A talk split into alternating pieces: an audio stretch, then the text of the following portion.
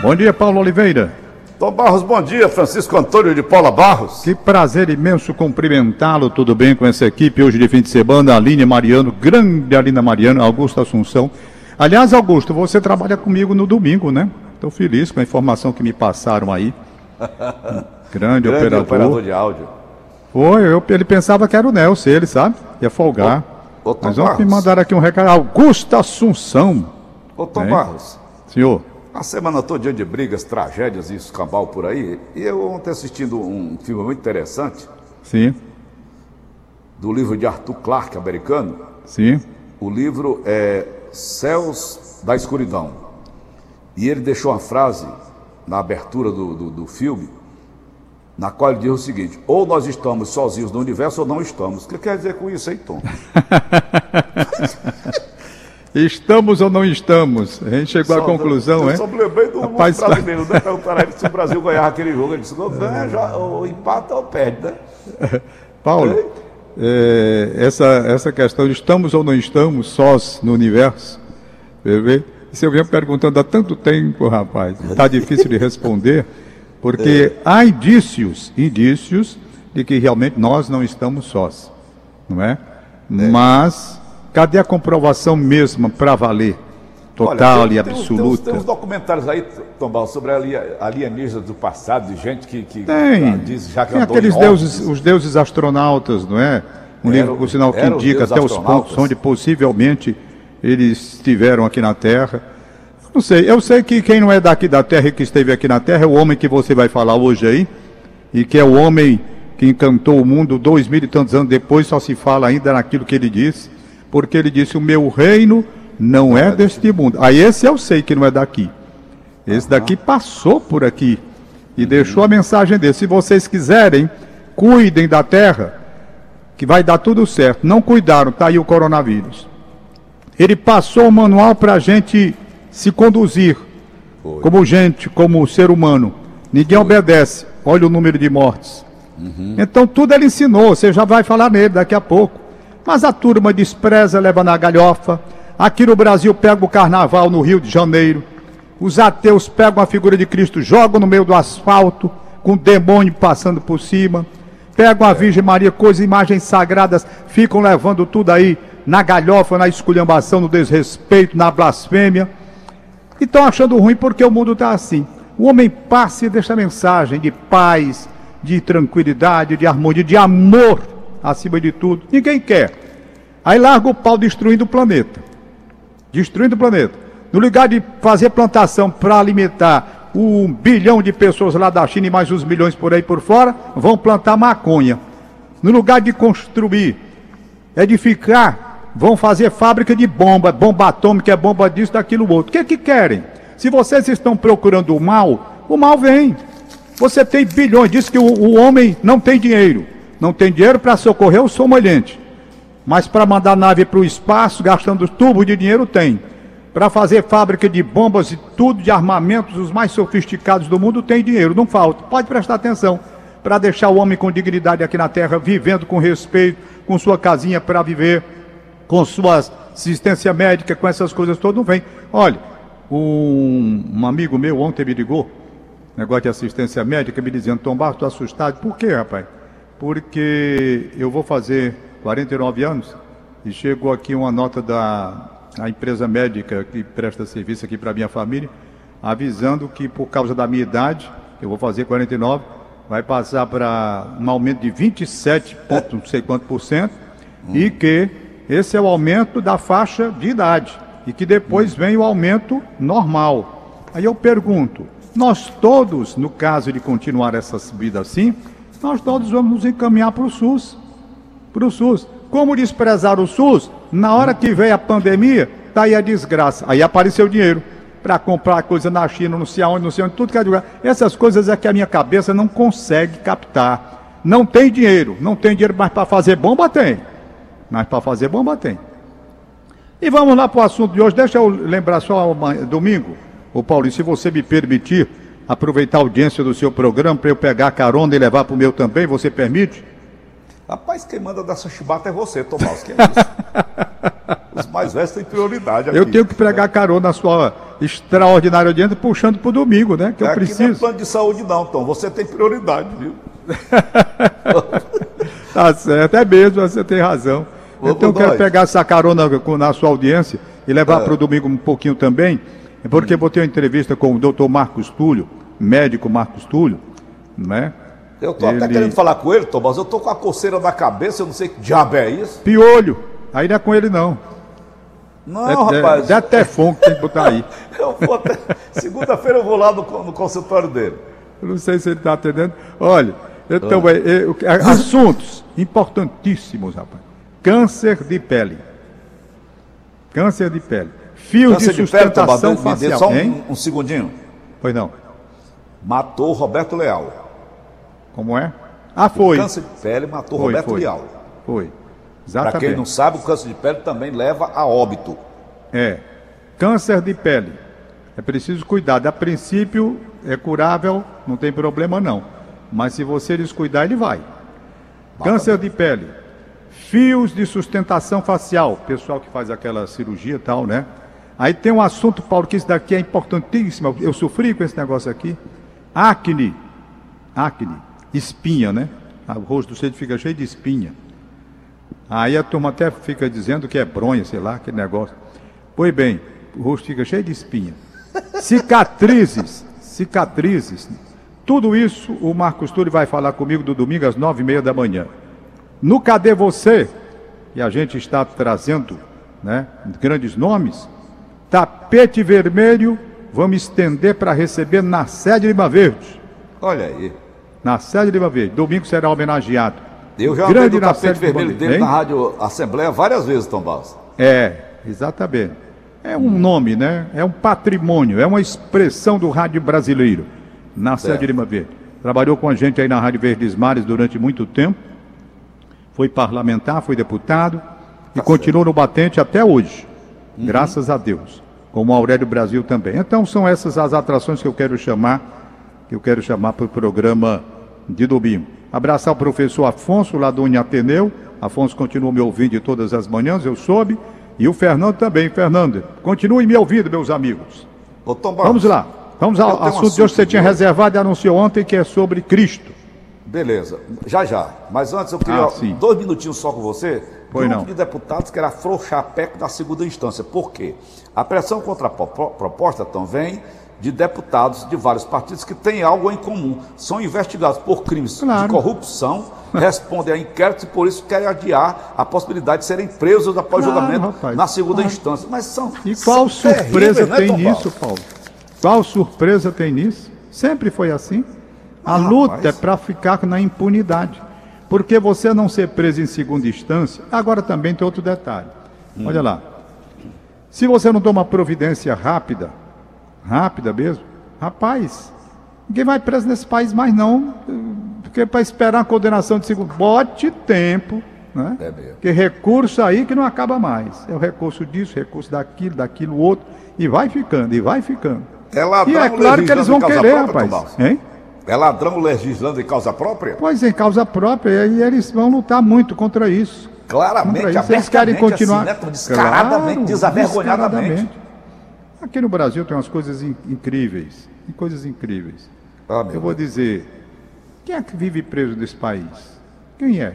Me mostra. O cara é condenado, comete um crime, um homicídio, não é?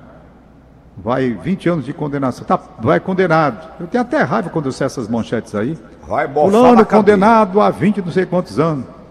Não passa, não passa 10, né? Porque tem os é. benefícios. É. Né? Tem o texto, aquela história Aí a progressiva, e daqui a pouco está no semiaberto e tal. Eu já perdi. No tempo em que eu ainda advogava lá no escritório do Dr. Francisco Gadeira Silveira, eu sabia estudinho, não esqueci como era que era a coisa. E eu era totalmente contra.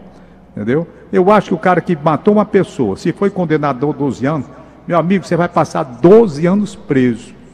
Condenado a 20, 20 anos preso. Pode ler livro, pode ser bem comportado, você não está fazendo favor em ser bem comportado, vai passar 20 anos preso pagando pela vida que você que você tirou. Eu pergunto para a gente concluir.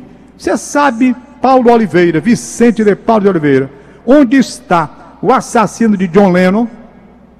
Está na cadeia. Está na cadeia quantos anos? É, é prisão perpétua. Né? Uhum. Tá bom? Então, a gente tem que ir vendo essas coisas como acontecem. Com certeza. Perfeito? Ô, Tom, hein? vamos agora então fechar essa sexta-feira. Ele deu uma entrevista antes da palestra dele. É o Augusto Cury que você vai falar? Augusto Cury, lançando o livro dele, então, O Homem Mais Inteligente do Mundo. Esse livro já está à venda. Do Augusto Cury. Ele conta detalhes para uma repórter. E eu achei aquilo, aquilo extremamente, é, eu diria, elucidativo com relação à vida de Jesus, né, Tom? Entendeu? Então vamos ouvir Augusto Cury? Vamos, Augusto Cury. Pode rolar, Augusto Cury. É fora de série, é fora de série.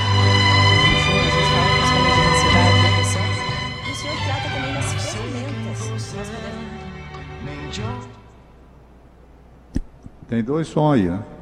Então, enquanto ajeita, eu é, devo dizer ajeita. que o Augusto Cury uhum. tem uma passagem de um livro quando, que ele quando escreveu. Quando ajeitar aí, me avisa, viu, Bonfim, o Augusto? Tem uma passagem Assunção, do livro. Né? Vai soltar o Augusto Cury. É. Então, tem uma passagem do livro que ele escreveu falando sobre o momento psicológico vivido por Jesus, na Agora hora que okay, ia então. ser inter interrogado por Pilatos. Vamos lá, então. Ô, Bonfim, solta o Cury, vai. A gente fala principalmente de ansiedade, depressão. E o senhor trata também das ferramentas que nós podemos utilizar hoje, principalmente os jovens já têm diversas ferramentas aí para controlar tudo isso, para conseguir gerenciar a mente, né? Parabéns pela colocação. Bom, antigamente nós achávamos que a depressão era o mal do século, porque ela atinge cerca de 20% da população mundial. Ou seja, 1 bilhão e 400 milhões de pessoas, muito provavelmente ao longo da vida, vai desenvolver um transtorno depressivo. Bom, a ansiedade, na verdade, é o mal do século. Se você considerar é, os sintomas da ansiedade, principalmente decorrente da síndrome do pensamento acelerado, sofrer por antecipação, ter baixo limiar para frustração, pequenos problemas têm um impacto muito grande, cobrar demais de si, cobrar demais dos outros, ter a necessidade neurótica de mudar os outros. Ninguém muda ninguém, temos o poder de piorar e não mudar os outros. Enfim, se você observar esses sintomas psíquicos associados a dores de cabeça, dores musculares, acordar cansado, nó na garganta, às vezes hipertensão arterial, nós vamos ficar assombrados. Talvez 70, 80% dos jovens e dos adultos são acometidos pela ansiedade decorrente de uma mente hiperpensante e agitada. E usar ferramentas para aliviar o cérebro é vital. Caso contrário, podemos ser ótimos para os outros, mas carrascos de nós mesmos. Podemos, inclusive, ser celebridades, mas seremos é, opacos em nossa mente. Há pessoas que são ricas e são miseráveis morando em palácios, porque não têm gestão da emoção, não usam ferramentas para se tornar autores da sua própria história. Os jovens, então, de hoje têm uma certa vantagem, porque têm acesso a essas ferramentas, só precisa utilizar. Bom, e nós estamos preocupados, eles têm muito acesso a, a, informações em excesso. O problema é que eles não transformam informações em conhecimento e conhecimento em experiência. Quando você entulha o córtex cerebral com dados, só para você ter uma ideia, o telespectador também, no passado o número de informações dobrava-se a cada 200 anos. Hoje dobra-se a cada um ano. Esse excesso de informação satura o córtex cerebral e faz com que eles não consigam elaborar experiências tornam-se lixos. Então, uma criança e um adolescente hoje tem mais informações do que o imperador romano no passado, do que Sócrates e Platão, os grandes mestres da filosofia. Isso tudo estressa o cérebro. Por isso que nós estamos pedindo para os educadores, através, por exemplo, do programa Escola da Inteligência, ensinar criança e adolescente a serem autores da sua própria história. Ou seja, a não comprar aquilo que não lhe pertence. Se alguém me ofende, eu não sou obrigado a dar um cartão de crédito ilimitado para minha emoção. A ofensa é do outro. O outro é que se irritou comigo, o outro é que me angustiou, me caluniou. A minha paz vale ouro, o resto é lixo. E os jovens precisam desenvolver autonomia. Caso contrário, realmente fazem da sua emoção uma lata de lixo, porque não aprendem a ser, a, a ser protagonistas. Por isso, o programa Escola da Inteligência já tem mais de 200 mil alunos e muitos países vão aplicá-lo é um programa que entra dentro da grade curricular. Aqui na Unicesumar, eles estão tendo o programa Free Mind, que é um programa que também ensina os universitários a serem autores da sua própria história e que eu desenvolvi, estou disponibilizando para eles. E além disso, nós estamos preocupadíssimos com os níveis de fobia da atualidade. Timidez, fobia social e medo de falar em público. Além disso, claustrofobia, medo de lugar fechado acrofobia, medo de altura, É, tecnofobia, medo de novas técnicas. Futurofobia, as pessoas têm o futuro não como oásis, mas como deserto a ser é, vencido. Enfim, há uma série de medos que estão controlando o cérebro humano na atualidade, fazendo com que a pessoa não precisa assistir um filme de terror para se aterrorizar. Basta o seu eu não ser gerente dos seus pensamentos para que ele tenha um filme de terror ao vivo e a cores. E é por isso que livros como O Homem Mais Inteligente da História, que eu é, estou publicando e com muita humildade, hoje é o livro mais lido é, em todo o país, em, em mais de 100 mil livros. Nesse livro, O Homem Mais Inteligente da História, eu falo sobre a mente de Jesus como gestor da emoção sob os ângulos da ciência. E é impressionante como ele trabalhou, por exemplo, a personalidade de Pedro, que era irritadiço, tenso e ansioso. De João, que era bipolar, no momento tranquilo, no outro queria eliminar quem não andava com seu mestre. Tomé, paranoico, Judas era dissimulador e, e até mesmo Mateus era corrupto, talvez estivesse nos dias de hoje, até estaria na Lava Jato, entendeu? É impressionante como ele trabalhou a mente desses jovens para transformá-los em mentes brilhantes. Por isso que, de fato, ele se tornou o homem mais inteligente da história. Aproveitando para falar de cristianismo, quando a gente fala que uh, o ser humano pode se tornar protagonista e autor da própria história, uh, o senhor, como já estudou e já trabalhou muito uh, sobre Jesus, como é que a gente pode traçar esse paralelo aí entre a ciência e a fé no que diz respeito a, a ser o autor da própria vida, mas acreditando que existe um Deus provedor? Bom, eu fui um dos maiores ateus que pisou nessa terra, talvez mais do que Nietzsche, que escreveu sobre a morte de Deus, do que Jean Paul Sartre, do que Marx, que falava que Deus era a busca, era o ópio que entorpecia a mente humana.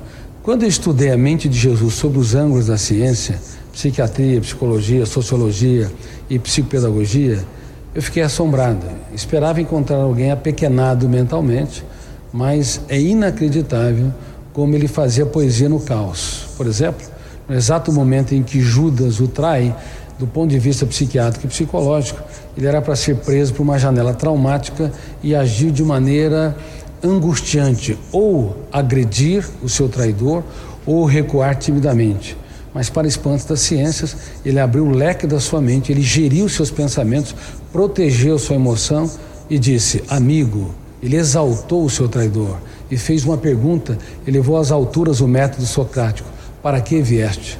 Nunca alguém tão grande se fez tão pequeno para tornar os pequenos grandes.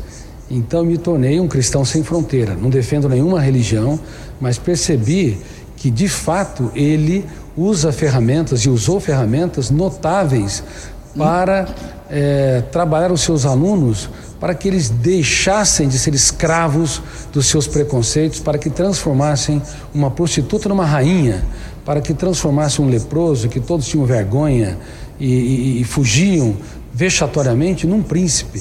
E eu me perguntava: que homem é esse que é capaz de pegar alguém na margem da sociedade e dar o melhor de si para transformá-los em pérolas no teatro da existência? Infelizmente, as religiões falharam por não estudá-lo sob o ângulo da ciência, por isso que houve muita discriminação, houve muitos conflitos é, e que machucaram, feriram milhões de pessoas. Hoje as pessoas estão lendo as minhas obras e estão aplicando essas ferramentas sobre os ângulos da ciência. De fato, ele fez poesia no caos. Quando o mundo desavava sobre ele, como eu digo no homem mais inteligente da história, ele não colocava um ponto final, mas colocava uma vírgula, porque é possível escrever os capítulos mais importantes de nossas existências quando o mundo ele desaba o ruim sobre nós. Eu vou pedir desculpa para o pessoal, eu vou fazer só mais uma pergunta, tá? Para não tomar muito tempo. Então, com, essas ferramentas de controle da nossa mente, a gente pode, até nós cristãos, principalmente, se queremos nos espelhar em Jesus Cristo, podemos, através desses estudos também, tentar nos tornar um pouco mais parecidos, aquilo que parece tão inatingível? Bom, é, há cerca de 2 bilhões de cristãos no mundo que admiram demais Jesus, mas não conhecem o funcionamento da sua mente. Há centenas de milhões de budistas que o valorizam, há mais de um bilhão de islamitas e o Alcorão coloca, é, é, coloca Jesus em prosa e verso em destaque nas suas suratas. Ou seja, ele é super admirado no teatro social, mas ele é o personagem menos conhecido no que tange ao funcionamento da sua mente. E sem dúvida, se as pessoas, independente de uma religião, utilizar as ferramentas que ele utilizou, por exemplo, ele não comprava aquilo que não lhe pertencia. A agressividade do outro não tinha nada a ver com a sua própria história. Ele não fazia da sua emoção uma lata de lixo. Número dois, ele contemplava o belo. Ele é capaz de fazer das pequenas coisas um espetáculo aos olhos. Número três, ele corrigia em particular e elogiava em público, ao contrário de muitos professores e pais que corrigem em público e elogiam em particular, cometendo um crime porque gera janela killer. E muitos pais também cometem esse erro. Número quatro, ele antes de falar da falha de alguém, ele elogiava a pessoa que erra. E todos os pais deveriam elogiar os seus filhos e elogiar sua parceira, inclusive. Bom, para você ter uma ideia, Vinícius de Moraes disse que o amor seja eterno enquanto dure, poeticamente, nada tão belo, mas nada tão ingênuo. A tese é que o amor seja eterno enquanto se cultive. Ou seja, os maridos deveriam aprender a olhar para sua esposa e dizer com todas as letras: de todas as coisas que eu conquistei na vida, você é a melhor delas. Obrigado por existir. E os pais deveriam olhar para os seus filhos, ao invés de ser alguém que aponta falhas e geram janelas killer, deveriam dizer: Filho, apesar de você ter falhado, quero dizer que você é não é mais um nessa casa, você é único, insubstituível. Eu tenho certeza que você vai brilhar ao longo da vida.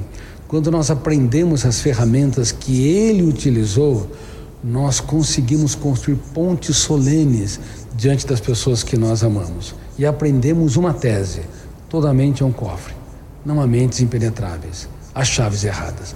Não queira roubar o cofre do seu aluno, dos seus filhos, da sua parceira, do seu parceiro. Seja delicado. Primeiro valorize as pessoas, exalte-as, encante-as, para depois você tocar no erro. Quem tem necessidade neurótica de corrigir, repete muitos erros quando vai falar de um problema, se torna uma pessoa chata. E eu tenho dito que nós devemos ter um tipo de alergia saudável alergia a ser chatos, entendeu? Devemos brincar mais, abraçar mais, dar risadas da pit, picuinhas, incoerências e tolices, ou seja, fazer da vida um espetáculo de alegria, não um espetáculo de terror. Por isso, espero que, se vocês tiverem oportunidade, possam ler este livro que trata desse assunto, O Homem Mais Inteligente da História. Ok? Aí, aí, Tom. Pois é, Paulo. Ele, nesse, num, num dos livros dele, ele falou sobre Pilatos e Jesus, certo? Uhum. Mostrando psicologicamente que quem tinha o poder para decidir sobre a vida ou não de Jesus era Pilatos, não é? Representante da força romana, do poder. Estava lá nas mãos dele. Entretanto, quem estava se tremendo todinho era Pilatos. E Jesus, que tinha apanhado coroa de espinho, tudo, tudo tinha acontecido, estava firme. Uma pedra, sólido. Aí eu peguei aqui a passagem, quando ele diz: Disse-lhe Pilatos: então tu és rei? Respondeu Jesus: Tu o dizes, eu sou rei. Eu para isso é que nasci, e para isso vim ao mundo, a fim de dar testemunho da verdade. E todo aquele que está pela verdade, ouve a minha voz. Olha aí a resposta que o homem todo arrebentado deu diante de Pilatos. O equilíbrio da resposta. Aí vai mais o Pilatos volta e diz assim: E o que é a verdade? Aí ele responde: Vamos ver. Isso dizendo, saiu novamente para os judeus e disse: aquela história, né? Eu não encontro culpa nesse homem. Ele querendo se livrar, tremendo de medo do Pilatos. Eu não tenho, eu não encontro culpa no homem. Contudo, como é costume de vocês, que eu vos deixe livre e, é, um preso. Eu pergunto, vê aquela história: Jesus ou Barrabás? não é? Rapaz, aí é um negócio muito sério você vendo o diálogo dos dois. Um diálogo que deixa assim o Pilatos todo se tremendo e Jesus firme e forte respondendo ali, como se nada tivesse acontecendo, como disse o Cury. Olha, eu vou dizer a você uma coisa: o Cury é fora de série. Para você ter uma ideia, eu no programa de domingo retrasado, foi domingo passado, não lembro bem, eu tive que ler um texto do Augusto Cury, por quê?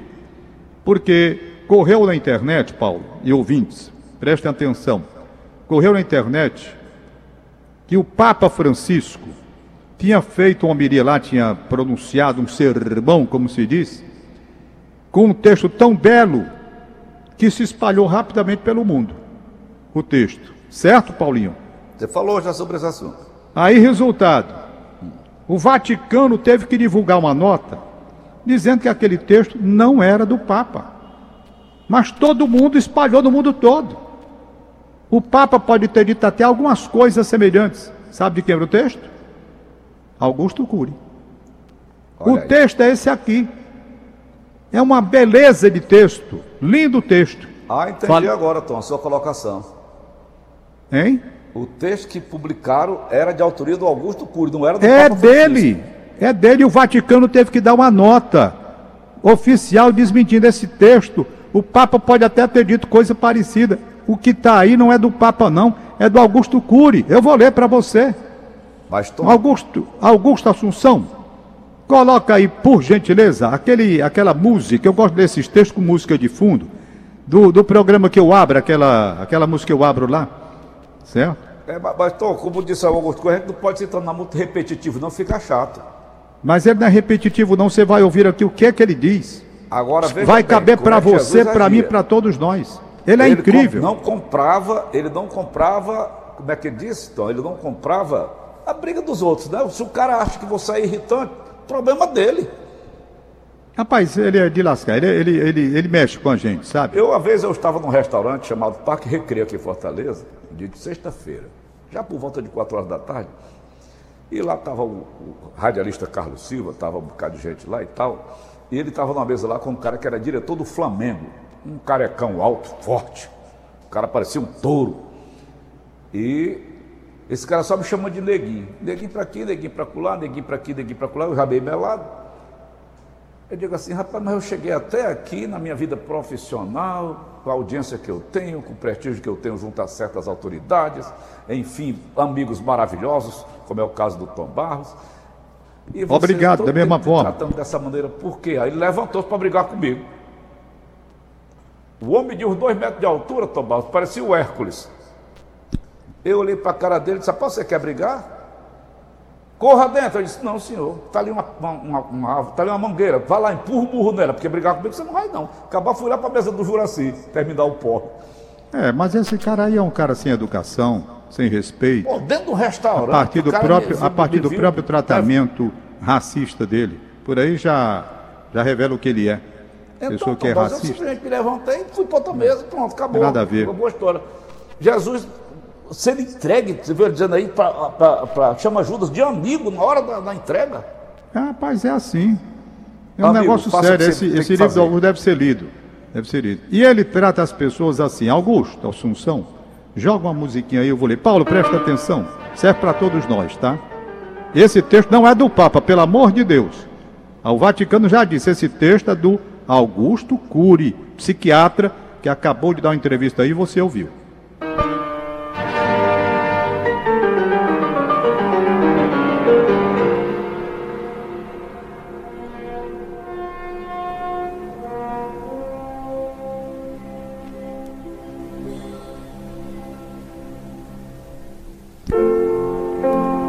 Você pode ter defeitos, viver ansioso e ficar irritado algumas vezes. Oi.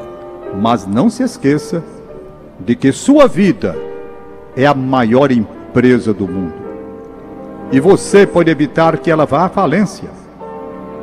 Há muitas pessoas que precisam, admiram e torcem por você.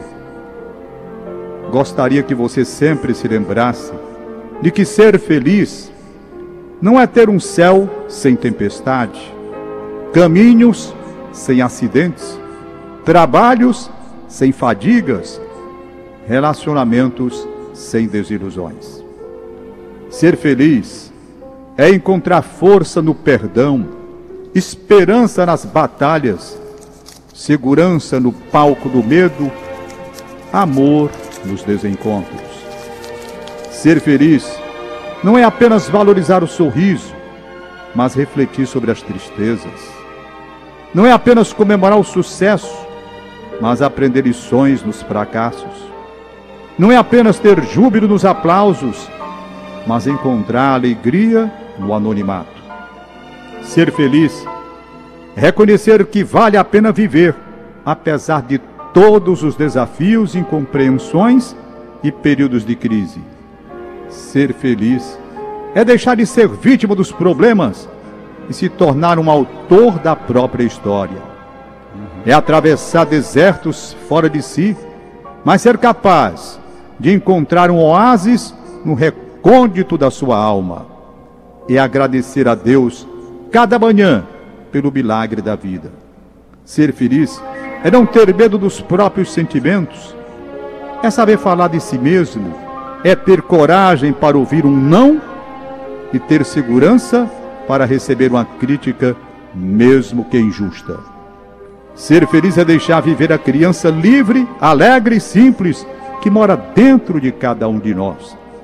É ter maturidade para falar, eu errei, e ter ousadia para dizer, me perdoe. É ter sensibilidade para expressar, eu preciso de você. É ter capacidade de dizer, eu te amo. É ter humildade da receptividade. Desejo que a vida se torne um canteiro de oportunidades para você ser feliz. E quando você errar o caminho, recomece. Pois assim você descobrirá que ser feliz não é ter uma vida perfeita, mas usar as lágrimas para irrigar a tolerância, usar as perdas para refinar a paciência, usar as falhas para lapidar o prazer, usar os obstáculos para abrir as janelas da inteligência. Jamais desista de si mesmo, jamais desista das pessoas que você ama, jamais desista de ser feliz, pois a vida é um espetáculo imperdível, ainda que se apresentem dezenas de fatores a demonstrar o contrário. Pronto. Esse é o texto que rodou pelo mundo como sendo do Papa. Belíssimo. Sabe onde é que está esse texto, Paulo? No Belíssimo. livro. Eu quero que você me dê esse texto para guardar na minha pasta. Olha, esse livro, esse texto está no livro Dez Leis para Ser Feliz, de Augusto Cury. Tão uhum. bonito que botaram na boca do Papa e o Vaticano teve que dizer, rapaz, esse texto não é do Papa, não. Esse, esse texto é de um brasileiro chamado Augusto Cury. Agora, Tom Barros, a honestidade então do Vaticano com relação a isso foi assim, impressionante, não foi? Foi, foi. Porque poderia ter Mas também, isso, né? mas Paulo, mais, mais cedo ou mais tarde, se o Vaticano não, não vem com desmentido, e aconteceu o que aconteceu com o ministro aí. A turma vai e descobre. O aí cara o disse que tem. No lombo do, do Francisco. Tomás, para finalizar o nosso gostoso bate-papo de hoje, como sempre. Ser feliz é você, rapaz, que você encontra uma bandeira de levar na gozação da exclamação. Não, rapaz, ele, ele, terminou a entrevista dele dizendo que foi. Leve sua vida, né? Vai, vai viver, leve sua você vida. Você já está no rumo, Paulinho. É.